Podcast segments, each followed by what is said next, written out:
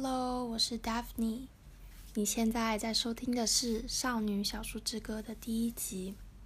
那在这集当中，我想先做一个简短的介绍，从为何决定做 Podcast 背后的动机和想法，到为何取名为《少女小树之歌》，以及未来我会在这个空间分享什么样的内容。那首先，为何决定做 Podcast？自从我二零一九年搬来上海工作之后，我就喜欢上听 Podcast 了。到现在，这个习惯还是依旧。嗯，当时第一个原因是因为我的通勤时间蛮长的，每天从家里到公司至少要四十分钟的通勤时间。第二个是我刚来的时候一个人都不认识。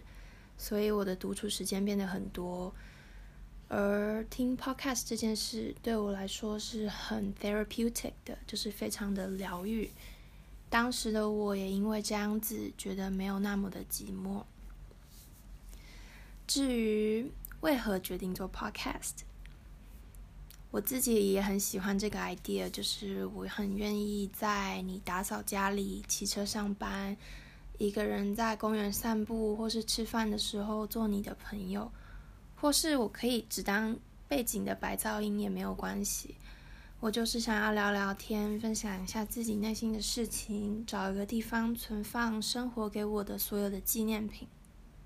说到纪念品，我想分享一个有趣的 fun fact：英文的纪念品 souvenir 其实是外来语，从法文来的。所以，如果我们光从英文看的话，其实不太会知道这个词的背景意义是什么。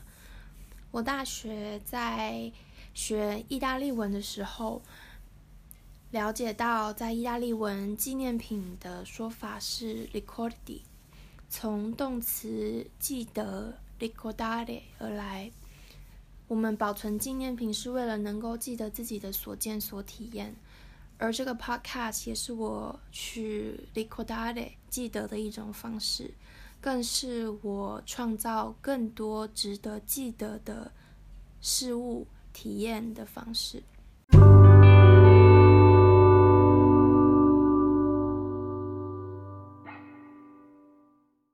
那再来聊聊名字，为什么叫做《少女小树之歌》呢？可能有些人已经能够联想到了。其实是因为我国中读过一本非常喜欢的书《少少年小树之歌》（Education of Little Tree），是一个美国作家 Forrest Carter 他创作的一部回忆录小说。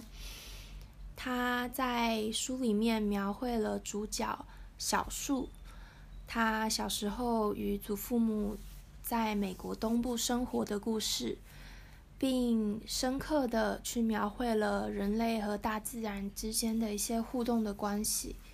我自己一直都很喜欢树木，虽然这样子听起来有点 nerdy，也很受他们 inspire。在希腊神话里，Daphne 她为了躲避阿波罗的追求，最终也化身成一株月桂树。我自己很喜欢人化身树的种种意象。它也为我的生活带来很多灵感。我的左手手臂上有一个月桂叶子的刺青，这部分以后如果有机会的话，可以再深入分享。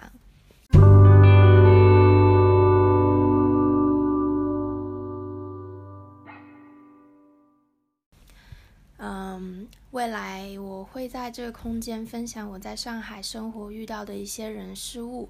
无论是工作还是感情，无论是非常的平凡琐碎，还是极度的疯狂奇幻的经验，无论是个人的疗愈成长体验，还是在这个魔都里多元缤纷的生活，我都想要邀请你一起见证这个游乐场的样子。如果你想在其他的地方找到我，欢迎到 IG 搜寻 Tales of Daphne。